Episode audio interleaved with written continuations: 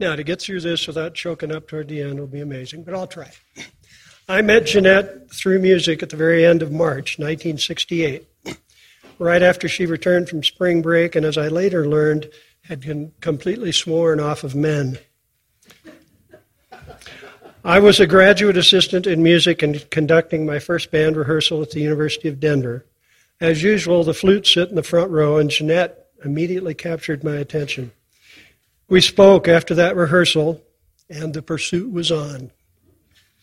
Lengthy chats led to lengthy dates, and we learned that we shared similar small town values, views on religion, views on politics, and desires to explore beyond our limited upbringings. We just seemed to enjoy being together. In August of 1968, I proposed to her in the romantic setting of the front seat of my Chevy Camaro in front of a Denver theater where I was rushing off to play in a, a repertory performance of Fiddler on the Roof. Not wanting to hurry things too much, we decided to get married three months later on November 30th, 1968. It was an eight month courtship that brings us here today, 50 years later.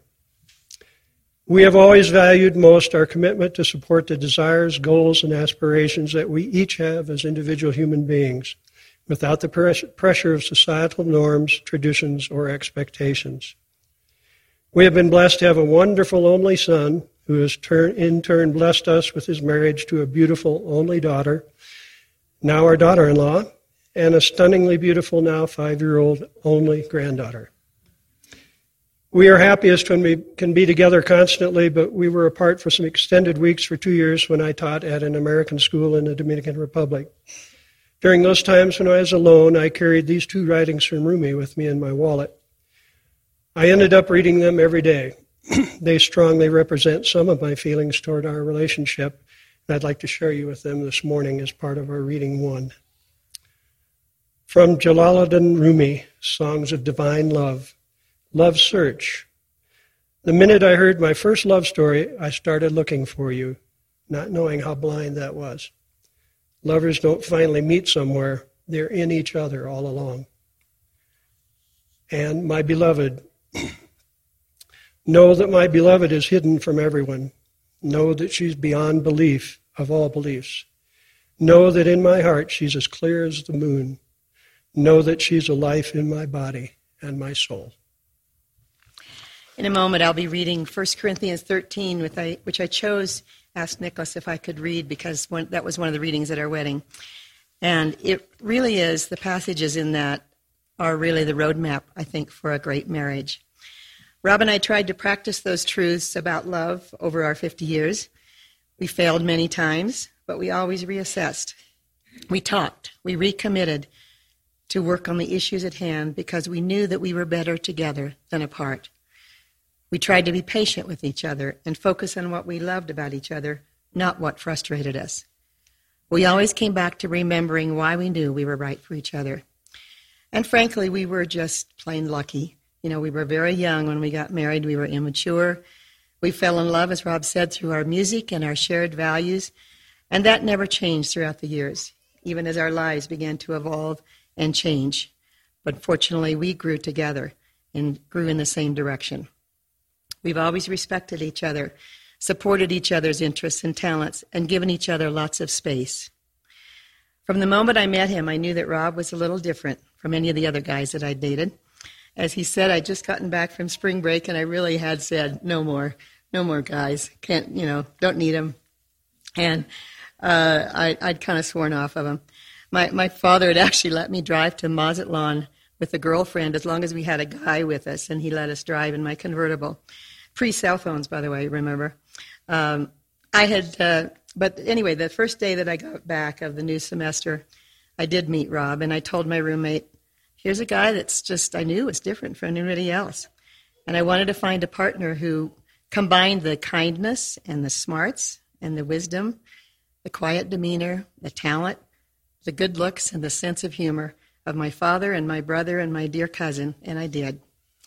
I'm deeply grateful for the life that I've been able to share with Rob. He makes me laugh. He listens most of the time. he is a guy. Uh, he keeps me sane and balanced. and I love being with him. He's my best friend. We laugh and cry and, and dream together. 1 Corinthians 13. If I speak in the tongues of men or of angels, but do not have love, I am only a resounding gong or a clanging cymbal. If I have the gift of prophecy and can fathom all mysteries and all knowledge, and if I have a faith that can move mountains, but do not have love, I am nothing. If I give all I possess to the poor and give over my body to hardship that I may boast, but do not have love, I gain nothing. Love is patient. Love is kind. It does not envy. It does not boast. It is not proud. It does not honor, dishonor others. It is not self seeking. It is not easily angered. It keeps no record of wrongs. Love does not delight in evil, but rejoices with the truth. It always protects, always trusts, always hopes, always perseveres. Love never fails. But where there are prophecies, they will cease. Where there are tongues, they will be stilled. And where there is knowledge, it will pass away. For we know, we know in part, and, in pro- and we prophesy in part. But when completeness comes, what is in part disappears. When I was a child, I talked like a child. I thought like a child. I reasoned like a child. When I became a man, I put the ways of childhood behind me. For now we see only a reflection as in a mirror. Then we shall see face to face. Now I know in part, then I shall know fully, even as I am fully known. And now these three remain faith, hope, and love. But the greatest of these is love. That's lovely. So we're celebrating 50 years of marriage. I've called this enduring love, but I'm also delighted to be able to announce an engagement here today. And Bruce and Tracy, would you please stand up? Have got engaged today, so I'd like to say many congratulations. Absolutely delighted uh, to be able to announce that. So we've got the beginning, next 50 years for you. We'll see you in 50 years' time. You'll be able to do that thing. But anyway, on behalf of us all, we want to say we just hope your engagement is a fantastically happy one and really look forward to your marriage. And, and many congratulations uh, from all of us. It's nice to the beginning and uh, as, as, well as the 50 years. And I love that, that reading. Uh, it's amazing how everybody thinks that the Bible is so complicated uh, and obscure. But this is so simple, that reading from 1 Corinthians 13. And it makes so much sense.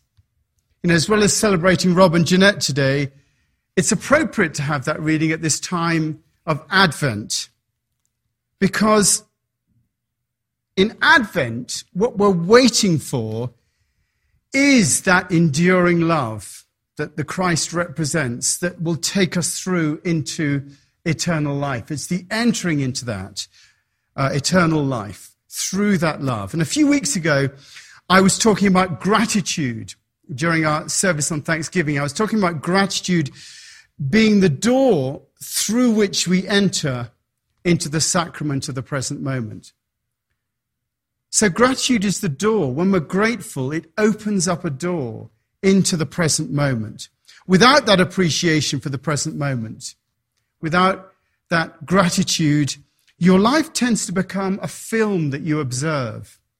You look at it, but there's a disconnection that you can't quite put your finger on. Somehow, life seems to be passing you by. You're living for what might come next. It's all in your head, like a film. Whereas when you stop and are grateful for what's there, you then enter into the present moment and life becomes more real and it's not just in your head. And when life becomes real like that, you're really entering into the context of love. You enter by the present moment into the context of love because love is the foundation of all things. It's not money, it's not power, it's not quarks, but love. Love is the essence of creation. It is defined, you know, I define love as self giving without the expectation of reward. Self giving without the expectation of reward, an impulse to create that has no thought but for the creation itself. Which is why we say creation is an act of love. In the universe, in the beginning, the universe came into being through an act of love, somehow. There's no reward expected for creation. There's no taxes to be paid to God. However, we are having a financial end of year push, and if you want to contribute to that, we'd be very grateful for that. No, seriously, we're here through an act of love. We didn't ask to be here, and nothing's asked of us once we're here. It, it is a creation out of love. And now that we're here, entering into the present moment through that gratitude, once we enter into the present moment through that gratitude, we can choose the way that we want to live our lives. When you're there, when you're absolutely present, you can then choose how you want to live your life. Most of the world lives out of a context of extraction. We try to extract as much out of life as we can while giving as little as possible. That's, that's the plant way, that's the animal way, and by and large, that is the human way. It is a way of life that is unconscious of a bigger context, a context that goes beyond survival, acquisition, and dominance, a context that's beyond that, beyond survival, acquisition, and dominance. And that bigger context is the context of love. It is the recognition that we and everything around us is created by love. That it is all here without cost and that therefore to live within the context of love is to have the attitude that our role in life, our role in life is to be a conduit for that love. Freely we received, and therefore freely we give. Freely we receive that love, and freely we give. That's what Jesus said in Matthew. That is the essence of the currency of love. We become love, and we give love freely to all those around us which is very different from the way of the world, where we're all trying to get what we can. And that's okay. Because to enter into the currency of love is to evolve from that, to evolve from a consciousness of acquisition to something else. It is humanity taking itself forward to the next step of evolution, the evolution of consciousness into a loving context. That's what the great spiritual teachers were about. Jesus, Buddha, Muhammad, Lao Tzu, Gandhi. They are all living that context of love. And we're faced with the choice of that revolutionary and evolutionary step day by day as we live our lives. We're faced with that choice to live in that context of love rather than the context of acquisition. It said in that reading, if I give all I possess to the poor and give my body to hardship that I may boast, but do not have love, I gain nothing. Love is patient. Love is kind. It does not envy. It does not boast. It is not proud. It does not dishonor others. It is not self seeking. It is not easily angered. It keeps no record of wrongs. Love does not delight in evil, but rejoices in the truth. It always protects, always trusts, always hopes, always perseveres. Love never fails. That is the currency, the unfailing currency of love. And, and, that's what we're about here in the chapel. So, of course, the question is how do we go about that in our daily lives? And I've called this uh, service today enduring love because there is an aspect of endurance about it. There's an aspect of endurance about it. The word endure literally means to undergo or suffer, to undergo or suffer, especially without breaking. It also means to continue in existence. To endure is to continue in existence. And that's really what's needed to keep in the currency of love. And it's what is needed for marriage. As Rob uh, said, someone did say in the past, what's the secret of a long marriage? The answer, not getting divorced. And there is a part of that in the idea of enduring love. You're willing to love in the face of suffering.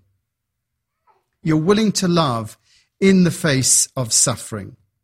I said last week that our ability to transform our pain and suffering through seeing it in the light of a greater spirit is our purpose in life. The ability to transform our pain and suffering through seeing it in the light of a greater spirit is our purpose in life. It is our contribution. That what I would call emotional photosynthesis that takes our pain and transforms it into love is the unique contribution that we all have to make. And it gives meaning to our pain and suffering.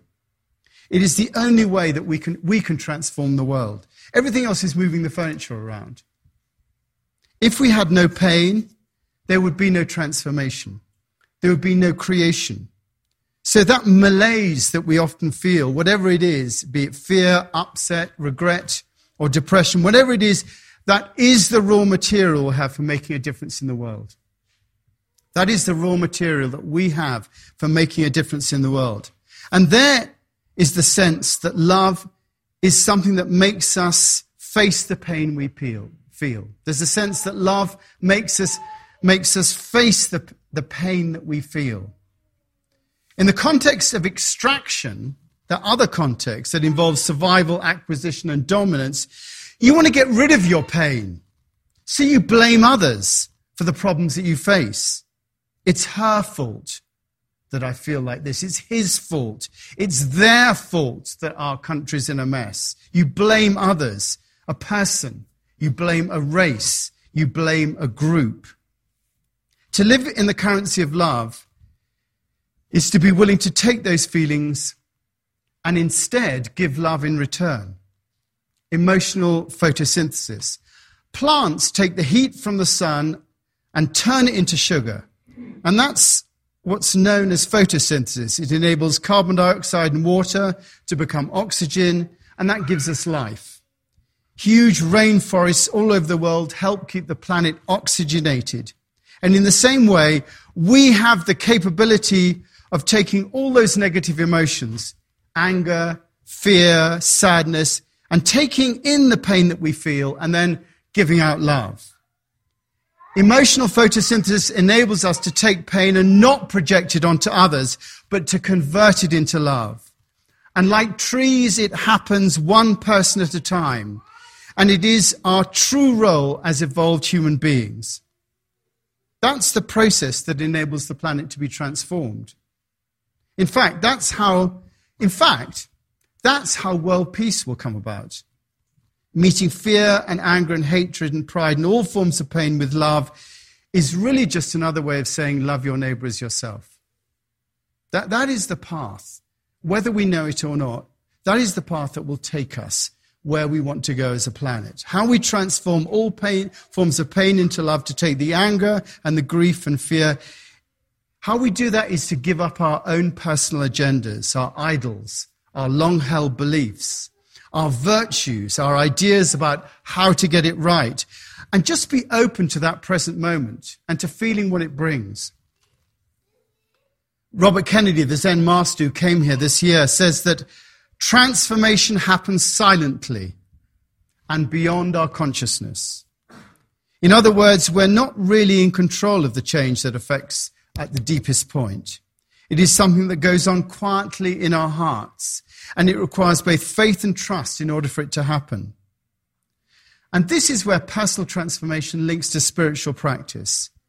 You know, we're always quick to respond, but the ability to have our pain and to see how we transform it into love and, and how we make that effect in the world is something we take into our personal practice. You experience it, you enable it to come out. What if you responded by listening to your wife and husband or holding them? What if you responded in that way?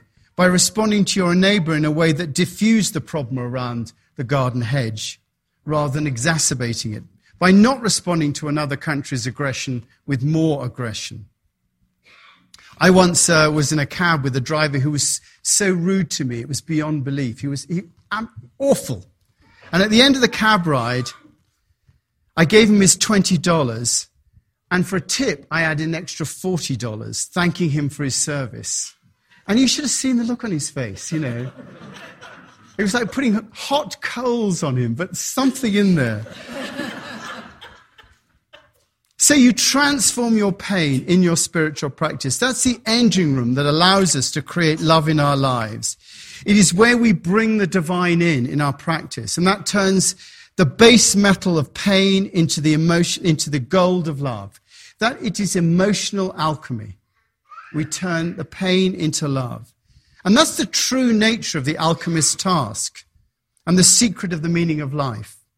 Emotional alchemy is living life as an art where your materials are your thoughts and feelings and emotions.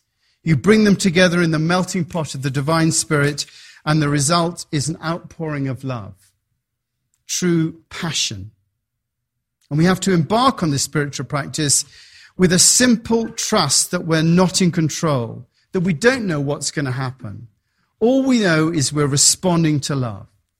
And that's how the world changes, slowly and inexorably, but imperceivably to the naked eye. Just like we can't see the mountains change or the seas divide, so we cannot see our change. We transform the world slowly, imperceptibly. Forgive them, for they know not what they do. Jesus brought love to pain, and that resulted in his transformation. And so we have to receive that pain in the same way. Forgive them, for they know not what they do. The result will be our small contribution to reducing the anger and hatred of the world and bringing more love. And really, that brings us to the celebration of Advent. That picture on the front of your service sheet is Fra Angelico's Annunciation, painted in 1450. It is the angel Gabriel visiting Mary and announcing that she's going to give birth. Mary was greatly troubled by his words and wondered what kind of greeting this would be. How will this be, Mary asked the angel, since I'm a virgin? The angel answered, The Holy Spirit will come upon you, and the power of the Most High will overshadow you. So the Holy One will be born, and he will be called the Son of God. For no word of God can ever fail. I am the Lord's servant, Mary answered. Let it be to me according to your word. And then the angel left her. She must have been terrified. And yet her answer was perfect. I am the Lord's servant. Let it be to me according to your word. Let it be according to your word. That is the response to pain. For God is love. God is love. Wherever, wherever, whoever lives in love lives in God and God in them. To live in love is to live in the Spirit of God. And notice that similarity between that line, for no word from God can fail, here in Luke, and love never fails in Corinthians. To live in love, to live in the currency of the creative force of love is to live in God. No matter what happens, no matter what happens, it never fails. For where there are prophecies, they will cease. Where there are tongues, they will be still. Where there is knowledge, it will pass away.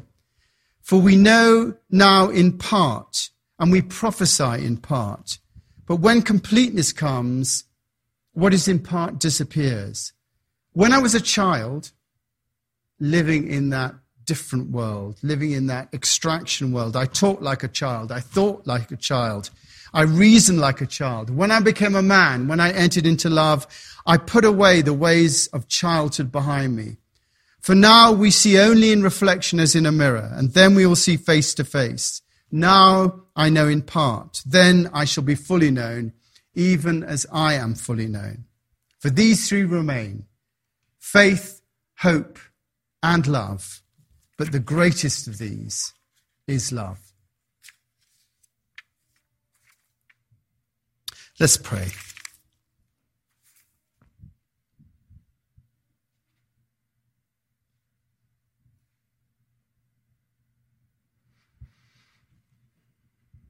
So we open our hearts to the world. May we be willing to receive what comes our way. May we be willing to feel what we have to feel, and may we give in response our love. And may we respond to the way of the world with love, to people in pain and difficulty with love, to people in prisons, people who are suffering all over the world. May our response be a response of love. We pray for those in our community close to us, for Martha Martin, for Sophie Layton, for Kathy Markle, for Sophie Carlon, for Virginia Newton's mother, and for all those who are suffering at this time. Amen.